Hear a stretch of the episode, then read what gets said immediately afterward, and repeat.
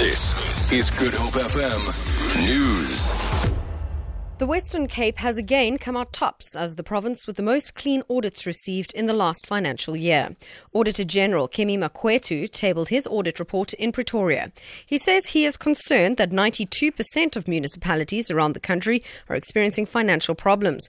Makwetu says urgent intervention is needed to redress the situation. He says the number of municipalities that have received clean audits in the country has risen from 54 to 72 in the 2014-2015 financial year. We've categorized a lot of these municipalities because of similar characteristics that they carry in respect of the financial disciplines that they embrace. And you will see in our report, we say the combination of the Western Cape, Gauteng, and KwaZulu Natal represent those three provinces that have the largest number of clean audits, and the Western Cape leading them.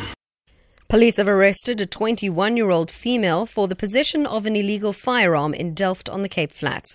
Police say a tip off led them to a house in the area where they seized an unlicensed 38 special revolver. A woman was arrested and she's due to appear in court soon. Recently, a four year old child was shot and killed, and two others were wounded in a suspected gang related shooting in Delft. Police say they will continue to conduct intelligence operations in the area. The Board of Inquiry into the fitness of National Police Commissioner Ria Phiyega to hold office has allowed the submissions made by union AMCU.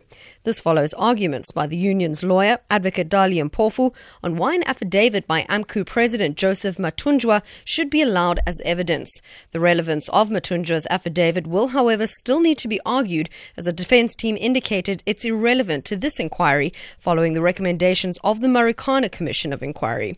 Mpofu says they will submit that Phiyega Should have resigned and that she took decisions during labor unrest at Marikana as a result of political pressure. And finally, latest statistics show that tourist figures have increased significantly over the past year at the iconic Cango Caves in Oudtshoorn in the Karoo.